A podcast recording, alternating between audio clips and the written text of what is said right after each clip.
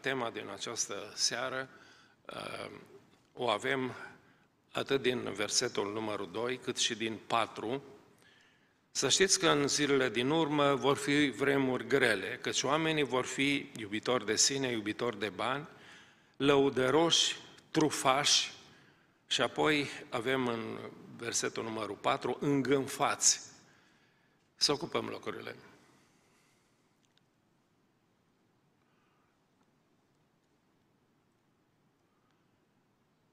Dacă putem pune PowerPoint. Am grupat în această seară trei termeni care sunt din aceeași familie, o să descoperim imediat, că a fi lăudăros, trufaș și îngânfat sunt expresiile, de fapt, a omului iubitor de sine, omul care se iubește pe sine, își exprimă această dragoste de sine, lăudându-se. Și apoi, el este trufaș și îngânfat. O să vedeți două cuvinte care par sinonime, ce diferență mare este între ele, pentru că limba greacă este, a fost, de fapt, mult mai bogată ca și limba noastră în a exprima stările acestea de lucruri. Dar haideți să începem cu lăudăroșii. În limba greacă este alazones. Alazones înseamnă uh, un cuvânt foarte interesant. Rădăcina acestui cuvânt vine de la a se rătăci, a rătăci. Când te lauzi, te rătăcești de la modestie, de la adevăr, de la bunul simț. O iei razna, o iei pe lângă adevăr. În dicționarul explicativ al limbii române spune că lăudărosul este omul care are obiceiul de a se lăuda, căruia îi place să se laude cu orice prilej. Uh, un uh, sinonim a acestui cuvânt este fanfaron. Fanfaron probabil vine și de la fanfară, îți trâmbițezi, nu? Uh, calitățile și te lauzi cu ceea ce ai, ceea ce ești. Este foarte interesantă uh, limba noastră română, cât de bogată este în domeniul acesta, pentru că descoperim imediat că a fi lăudăros înseamnă, sunt câteva expresii extraordinar de interesante, a se bărberi, cineva care se bărberește, el se laudă, nu? A-și burzului creasta, ca un cocoș care își ridică creasta în sus, a fi cocoș, este un alt, altă expresie, a-și da aere, ifose, a se da artist, artizan, crocant, grande, lebădă, mare, rotund, a face pe boierul, pe nebunul. Și expresia asta este excepțională, zice, a fi cu borșul la foc și cu peștele în iaz. Este absolut excelentă expresia, deci ai pus de ciorbă, dar peștele încă este în iaz. A se împăuna, ai muri cuiva lăudătorii. Ați auzit? Când un om se laudă, înseamnă că i-au murit lăudătorii și trebuie să o facă el săracul, nu dacă ăștia-s morți. Aș ține nasul pe sus, a umbla cu nasul pe sus, a se umfla în pene, a se lăsa umflată pipota, îi se umfla pipota, a nu-și vedea lungul nasului. Astea sunt câteva dintre expresiile care, de fapt, explică exact acest termen a omului care se laudă. Lăudărosul, lăudărosul, de fapt, spunea cineva, se poate să se laude cu ceea ce a făcut el, cu realizările sale, cu afacerea pe care a încheiat-o, cu posesiunile sale, realizările, școlile, pozițiile sale, cunoștințele, relațiile lui, nu? Are pe cineva sus, asta tot timpul are pe cineva sus. Cu toate că, toate astea le spune ca să impresioneze pe alții, să creeze o, o impresie. Lăudărosul este cel care pretinde că are ceea ce de fapt nu are, că a făcut ceea ce nu a făcut și că este ceea ce nu este, cine nu este. Lăudărosul este persoana care se împinge în față de fiecare dată, vrea să stea în fruntea altora, prin pretențele sale înșelătoare și prin minciunile lui.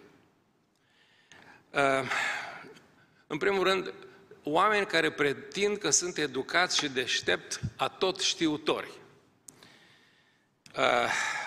De aici se nasc toate diplomele false, titluri, doctori, specialiști în temir ce, titluri cumpărate pe bani, lucrări plagiate, doctorate de douăzeci și cinci de dolari, așa cum am văzut la un păstor undeva, un, un titlu de doctor pus pe perete, am spus, de unde l-ai? Că știam bine că n-am fost la școală deloc, zice, douăzeci și cinci de dolari a costat.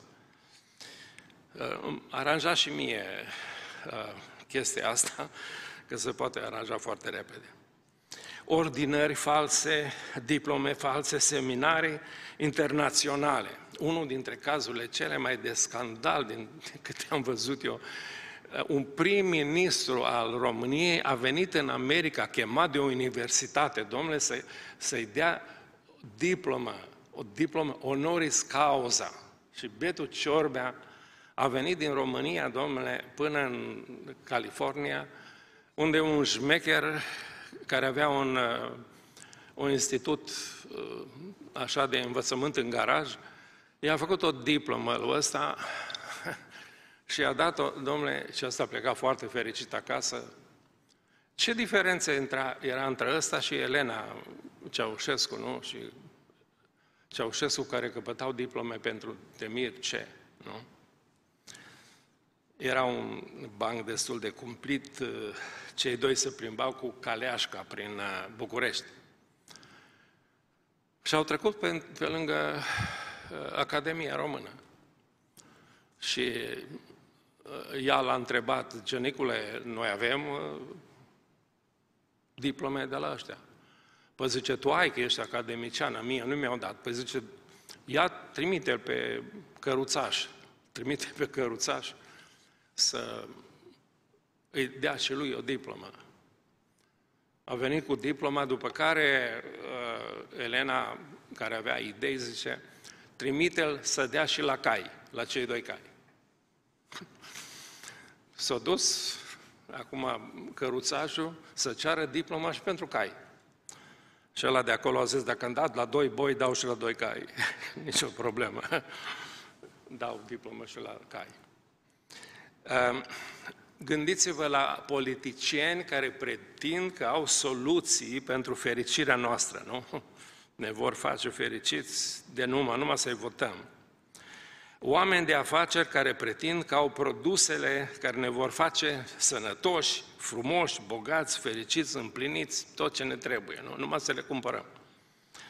Gândiți-vă la liderii religioși care pretind că au noi revelații, nu?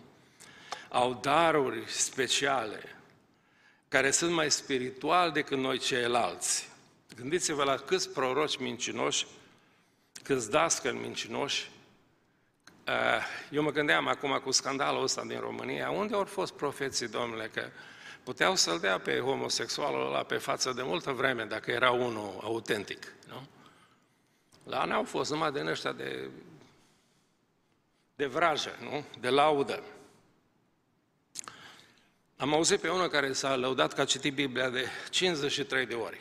Nu știu dacă are cincizeci de ani, dar a citit-o de cincizeci și trei de ori. Am fost martor și am fost într-o emisiune de televiziune și mi-a cărpat obrazul de rușine când unul dintre colegii mei pastori s-a lăudat că el studiază Biblia cel puțin zece ore pe zi. Nu mi-a venit să cred. Nu mi-a venit să cred, zece ore pe zi.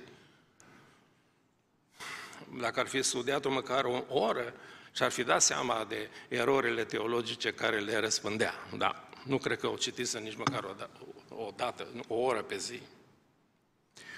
Uh, în România am cunoscut pe unul care se lăuda că postește patru zile din șapte pe săptămână.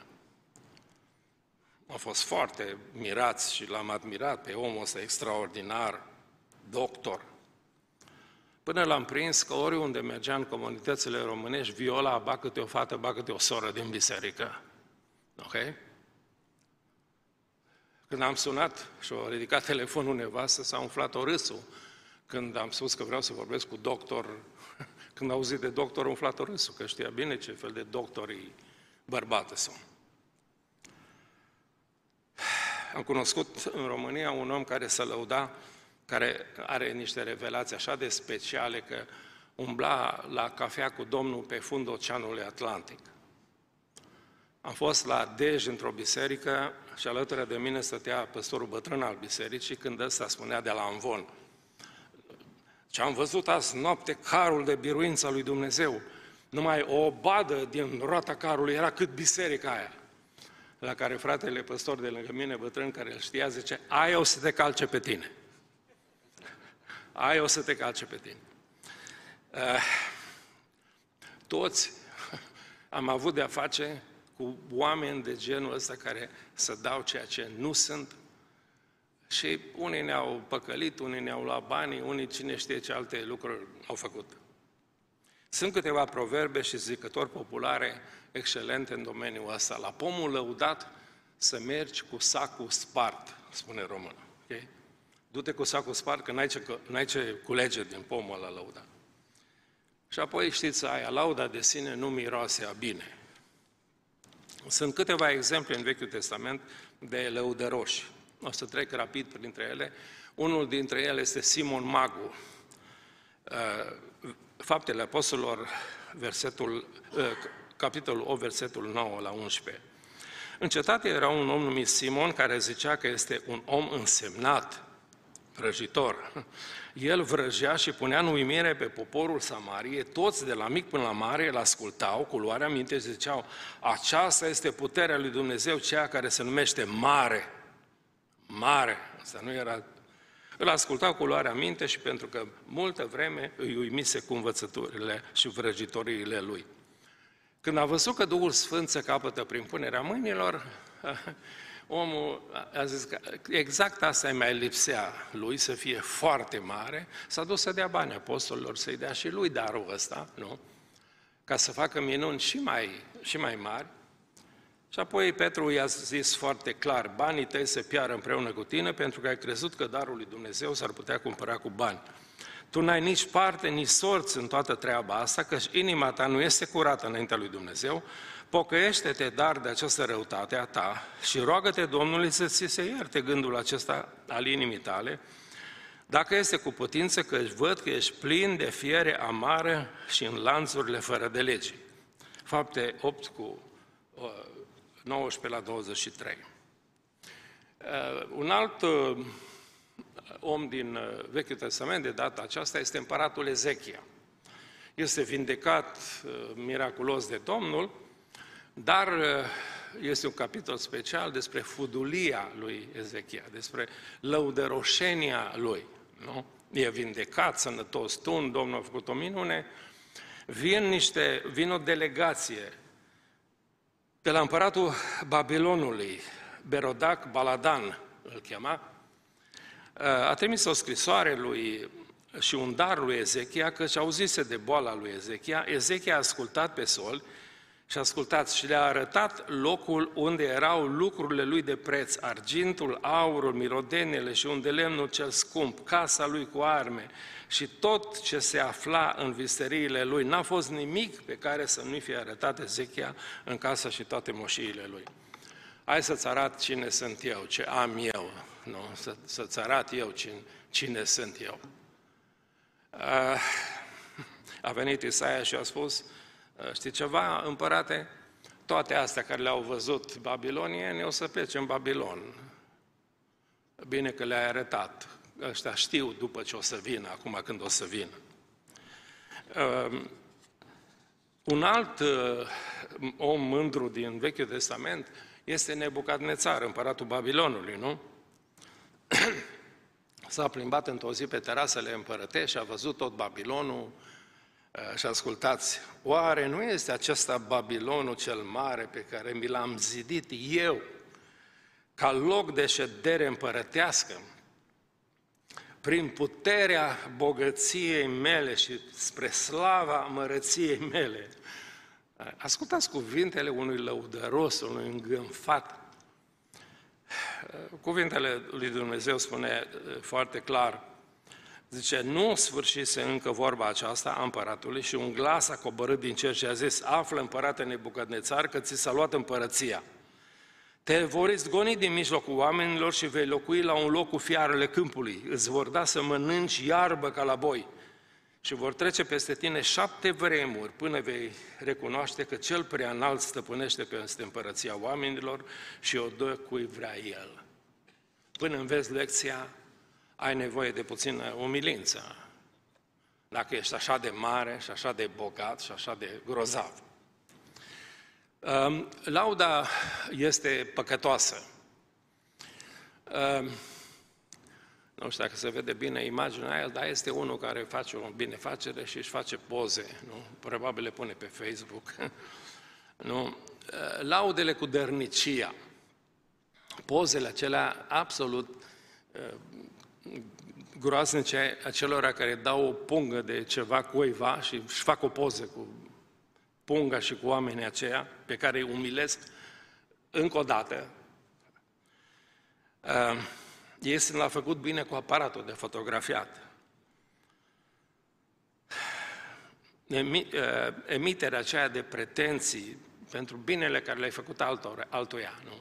Fiecare a împățit asta. Păi, nu ți-aduce aminte că ți-am dat eu douăzeci de dolari când ai venit în America? Așa mi-a scos ochii cineva într-o zi. Am zis, bă, mi-aduc aminte, apreciez, dar eu am crezut că i-ai dat Domnului. Uite, ai bani înapoi și am dat bani înapoi. Pentru că atunci când a venit în America, a făcut și el o faptă bună, domnule, și eu, nerecunoscătorul, nu?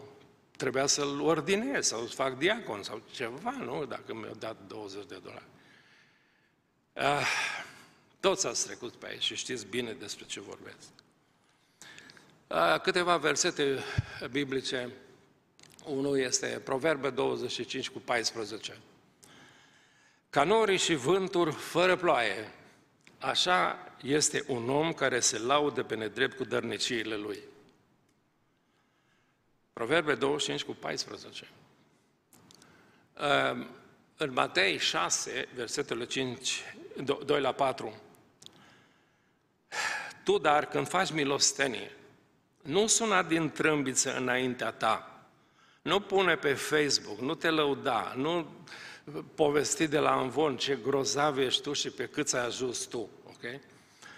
Cum fac fățarnicii în sinagogi, se pare că e un obicei vechi ăsta, Doamne, de când întotdeauna, și în ulițe, pentru ca să fie slăviți de oameni. Adevărat vă spun că și-au luat răsplata, ci tu când faci milostenie, să nu știe stânga ta ce face dreapta, pentru ca milostenia ta să fie făcută în ascuns și Tatăl tău care vede în ascuns îți va răsplăti. Uh, un alt uh, cuvânt este aici din Matei uh, șase, versetele șaisprezece la optsprezece. A, cred că am trecut imediat la... Am trecut prea repede. Da, a, a, da, a doilea, pentru al doilea punct este lauda cu spiritualitatea, cu postul și cu rugăciune. Când vrem să fim mai mulți, mai mult decât ceilalți. În Matei șase, cu cincizeci și cinci și șase, Domnul spune foarte clar, când vă rugați, să nu fiți ca fățarnicii, cărora le place să se roage stând în picioare în sinagogi și în la colțurile ulițelor. Pentru ca să fie văzuți de oameni, adevărat vă spun că și-au luat răsplata. Același lucru se petrece și cu postul. Iată ce spune Domnul Iisus, când postiți, să nu vă luați o înfățișare posomorâtă, ca fățarnice care sluțesc fețele ca să se arate oamenilor că postesc. Adevărat vă spun că și-au luat răsplata, ci tu, dacă postești, unge-ți capul, spală-ți fața, ca să te arați că postești nu oamenilor, ci Tatălui tău care este ascuns și Tatăl tău care vede ascuns îți va răsplăti. Frați și surori, toți știm definiția aceea extraordinară a dragostei din întâi Corinteni, capitolul treisprezece. Ați băgat de seamă că dragostea adevărată nu se laudă? Nu se laudă? Ea nu se laudă, ea este modestă. Dragostea adevărată este modestă. În Tit unu cu șaisprezece, Apostolul Pavel spunea, ei se laudă că mă cunosc, dar cu faptele tăgăduiesc că sunt o scârbă nesupuși, netrebnici pentru orice faptă bună, spunea Apostolul Pavel. Apoi, sunt oameni care se laudă cu averile și cu realizările lor, cu banii lor, cu proprietățile lor. Nu vreau să fiu deloc, să supăr pe nimeni, Doamne ferește, dar credeți-mă, nu este deloc uh, etic, uh, nu este moral, nu? Uh, stai lângă o soră care, dacă are o sută de dolari să-și cumpere o poșetă, e foarte fericită. Și tu îi spui că ta a făcut zece mii de dolari, nu? Nu? Nu vi se pare că e... Nu, mai mult decât ridicol, este ofensator, este jignitor, nu? Credeți că lui Dumnezeu îi plac lucrurile astea? Eu cred că noi ar trebui să fim foarte atenți cu aceste lucruri. Nu numai la asta, dar trebuie să ne uităm și la alte părți ale îmbrăcăminții noastre, că s-ar putea să ne îmbrăcăm cu produsele unor creatori de modă care sunt niște stricați și homosexuali și niște mizerabili, cum nu pot să existe pe fața pământului alții mai urâți. Le cumpărăm produsele și probabil defilăm cu ele prin biserică, nu? Ar trebui să vedem și ce cumpărăm și de la cine cumpărăm, că s-ar putea să băgăm banii câștigați de noi prin sudoare în buzunarele unor descreerați și unor oameni corupți moral până în măduva oaselor. Să nu mai vorbim politic cât de corupți sunt, nu? Iată ce spune Habacuc doi, versetele patru la cinci. Iată, i s-a îngânfat sufletul. Nu este fără prihană în el, că cel neprihănit va trăi prin credință. Ca și cel beat și semeț, cel mândru nu stă liniștit, ci își lărgește gura ca locuința morților. Este năsățios ca moartea, așa că pe toate neamurile vrea să le strângă la el și toate popoarele le trage la el. Uh, un alt verset extraordinar este Psalmul patruzeci și nouă, versetele șase la opt. Ei se încred în avuțiile lor și se fălesc cu bogățiile lor, bogăția lor cea mare, dar nu pot să se răscumpere unul pe altul, nici să dea lui Dumnezeu prețul răscumpărării. Răscumpărarea sufletului lor este așa de scumpă că nu se va face niciodată. Vai, ce versete extraordinare! Vai, ce versete extraordinare! Iacov unu cu zece spune foarte clar, bogatul dimpotrivă să se laude cu smerenia lui, că își va trece ca floarea ierbii și el, ca toți ceilalți oameni, să se laude cu smerenia lui. În al patrulea rând, lasă să te laude alții, ok? Lasă să te laude alții. Nu aștepta întotdeauna să impresionezi și să te lauzi tu. Nu, nu stă bine, lasă să te laude alții, eventual, nu? În doi Corinteni zece cu doisprezece, Apostolul Pavel spune, negreșit, n-am îndrăzneala să ne punem alături sau în rândul unora din acei care se laudă singuri. Dar ei, prin faptul că se măsoară cu ei înșiși și se pun alături cu ei înșiși, sunt fără pricepere. Omul care se laudă se compară cu el însuși, nu cu alții.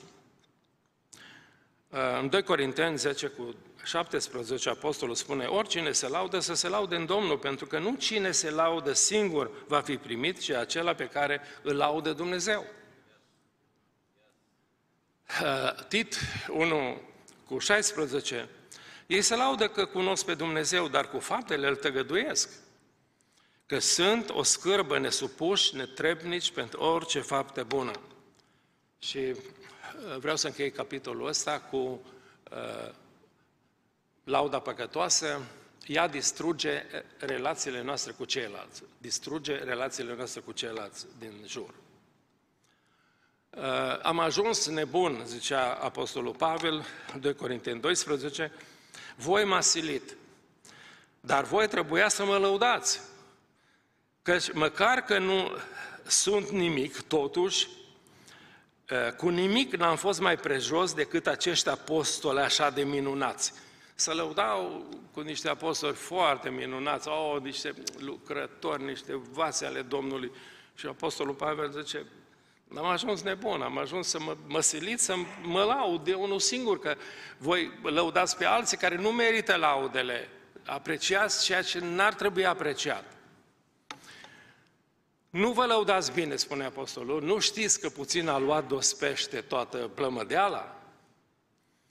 Uh, am, am să mă dea încă un verset, Iacob trei cu paisprezece. Și dacă aveți în inima voastră pisma amară și un duh de ceartă, să nu vă lăudați și să nu mințiți împotriva adevărului.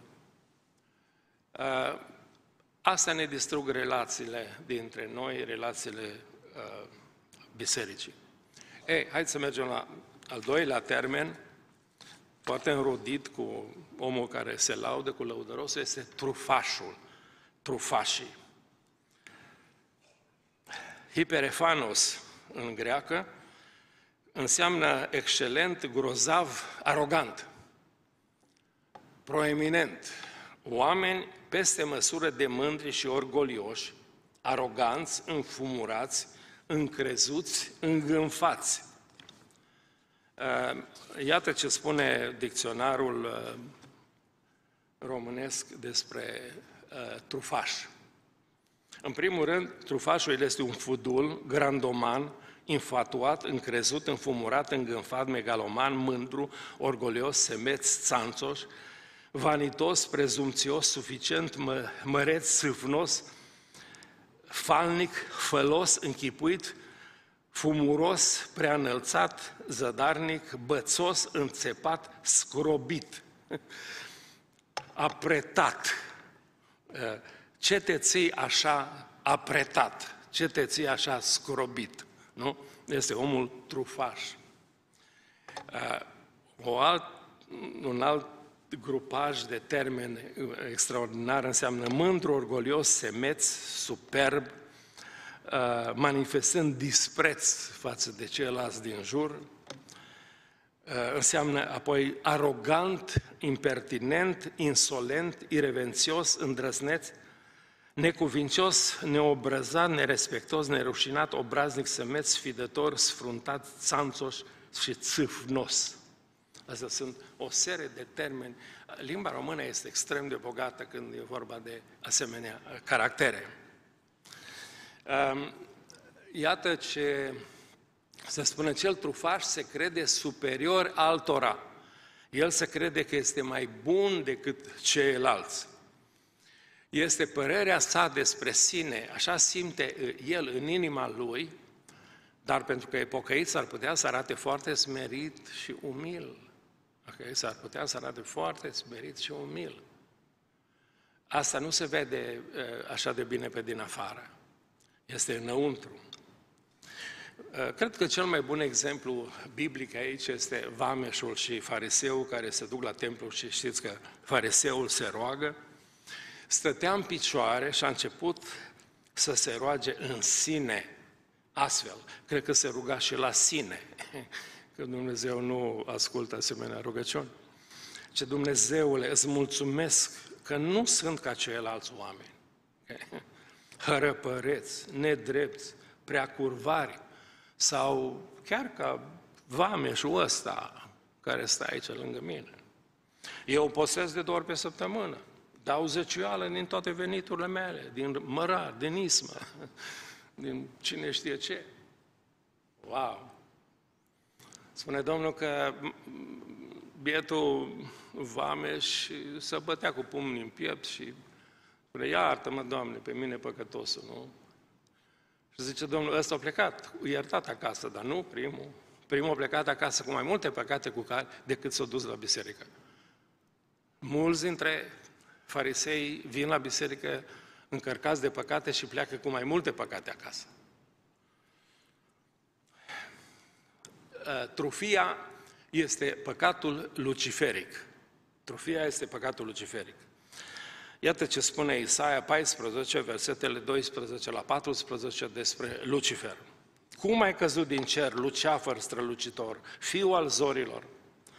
Cum ai fost doborât la pământ, tu, biruitorul neamurilor? Tu ziceai în inima ta, mă voi sui în cer, îmi voi ridica scaunul de domnie mai presus de stelele lui Dumnezeu. Voi ședea pe muntele adunării Dumnezeilor, la capătul miază noaptei, mă voi sui pe vârful norilor și voi fi ca cel prea înalt. Wow! Să sunt cuvintele trufiei, este, sunt cuvintele diavolului, Lucifer, de fapt și a anticristului care va veni. Este un verset în întâi Petru, capitolul cinci, versetul cinci șase. Tot așa și voi, tinerilor, fiți supuși celor bătrâni și toți în legăturile voastre să fiți împodobiți cu smerenie, căci Dumnezeu stă împotriva celor mândri, celor trufași, dar celor smeriți le dă har. Smeriți-vă, dar, sub mâna tare a lui Dumnezeu, pentru că la vremea Lui El să vă înalțe. Când îți ridici nasul pe sus, când ridici, eu știu, pretențiile uh, trufiei, de fapt tu faci diavolie, faci ceea ce a făcut diavolul întotdeauna. Și Dumnezeu stă împotriva unei asemenea proceduri. Uh, Dumnezeu stă împotriva celor mândri și trufași. Iată ce spune Iacov, capitolul patru, versetul cinci și șase. Credeți că degeaba vorbește Scriptura? Duhul pe care l-a pus Dumnezeu să locuiască în noi ne vrea cu gelozie pentru sine. Dar în schimb ne dă un har și mai mare, de aceea zice Scriptura, Dumnezeu stă împotriva celor mândri, dar celor uh, le dă har, dar celor smeriți le dă har. Le dă har celor smeriți.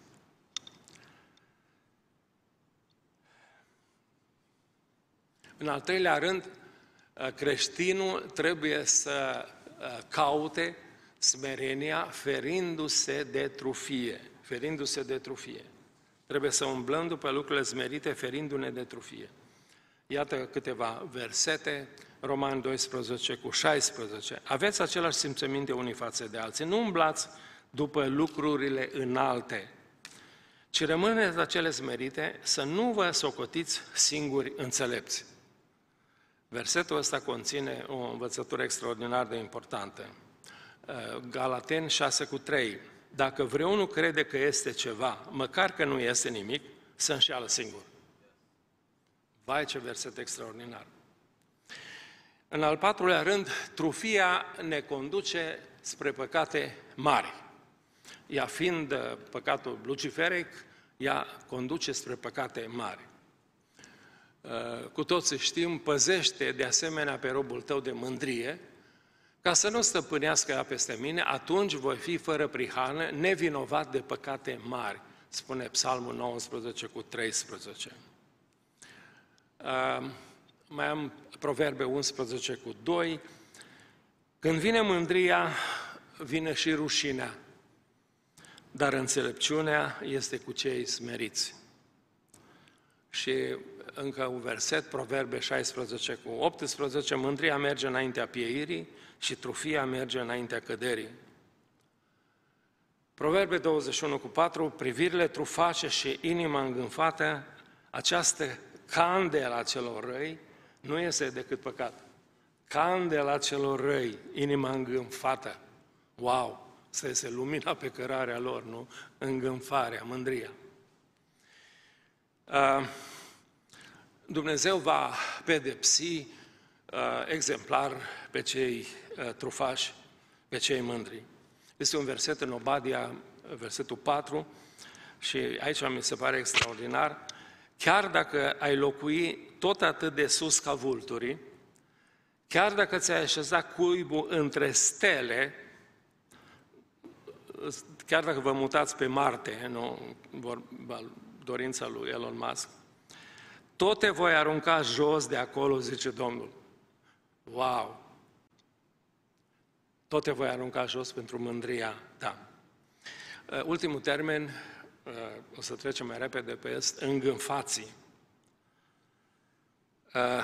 Foarte interesant că acest cuvânt vine de la o rădăcină care înseamnă a înora, a se întuneca, a înșela, a induce în eroare, a se îngânfa, a se comporta orbește sau prostește, a fumega, a arde încet mocnit. Bibliile românești mai vechi, de exemplu Testamentul de la Bălgrad, primul testament în limba română, traduce cuvântul ăsta îngânfați, orbiți de trufie. Orbit de trufie. Este ceva mai mult decât trufie este. Un orb, unul care a orbit de trufaș este. Biblia catolică zice orbiți de mândrie. A fi îngânfat înseamnă a se mândri, a se fuduli, a se făli, a fi încrezut, a fi trufaș, a se infatua, a se înfumura. Sinonimele sunt și ele destul de interesante, dar iată o definiție pe care o veți găsi în dicționarul limbii române. Înseamnă fudul, grandoman, infatuat, încrezut, înfumurat, megaloman, mândru, orgolios, semeț, trufaș, țanțoș, vanitos, prezumțios, suficient, măreț, sâfnos, falnic, fălos, închipuit, prea înălțat, zadarnic, bățos, înțepat și scrobit. Astea sunt cuvintele care vorbesc despre îngânfat, omul îngânfat.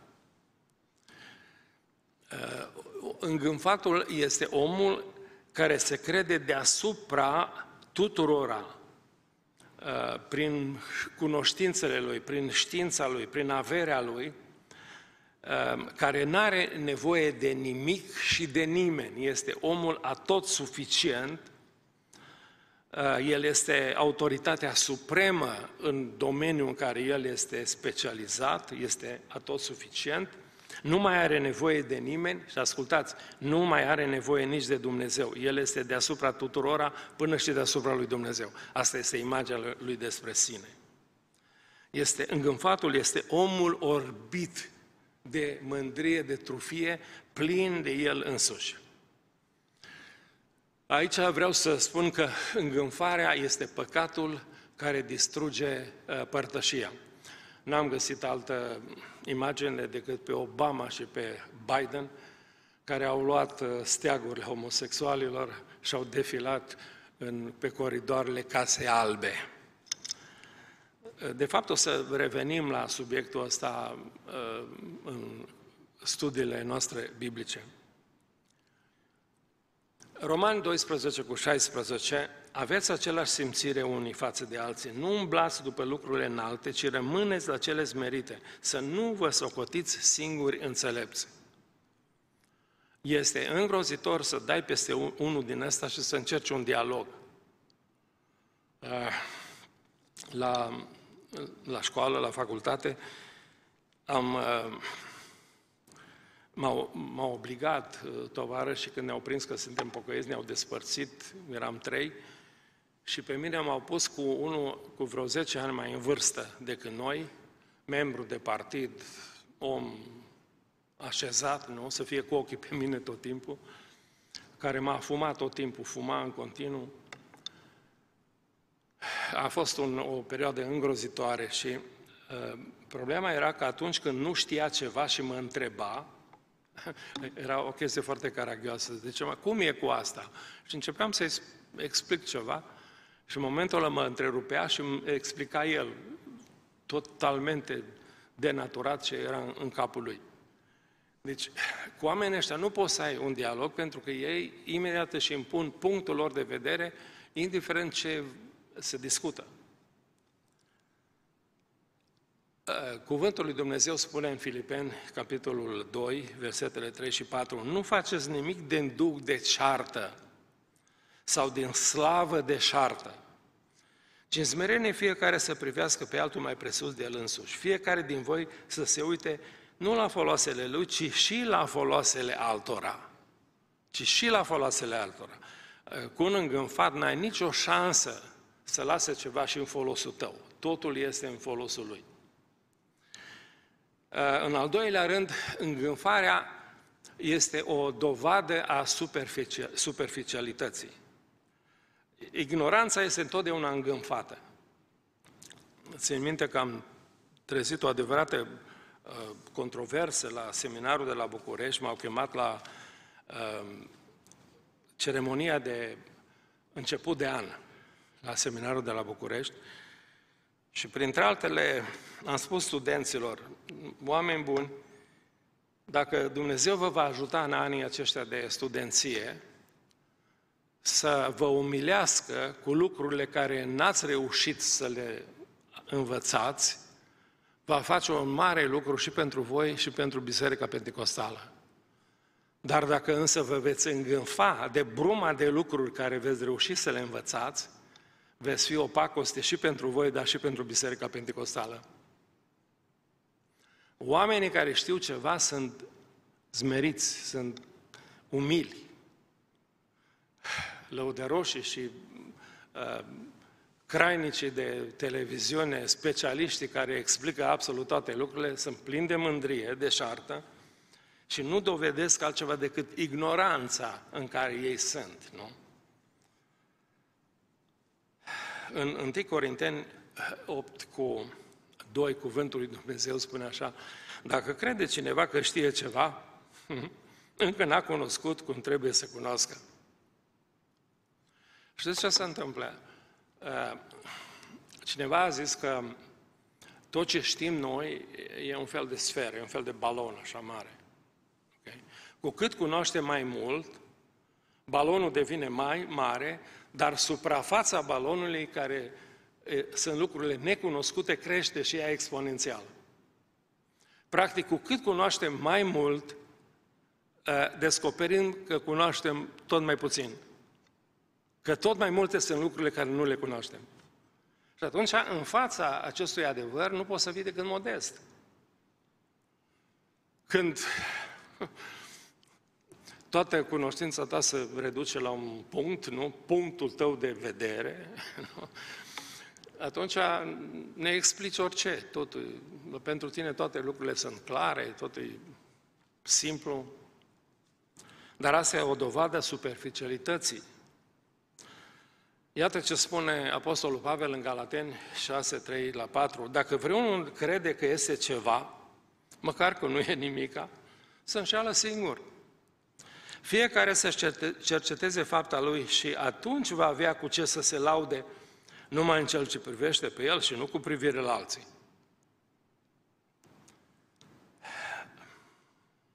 Problema este că pentru o perioadă în lumea asta ni se pare că îngânfați o duc bine și sunt prosperi. Lor le merge bine și la noi vai șamarui.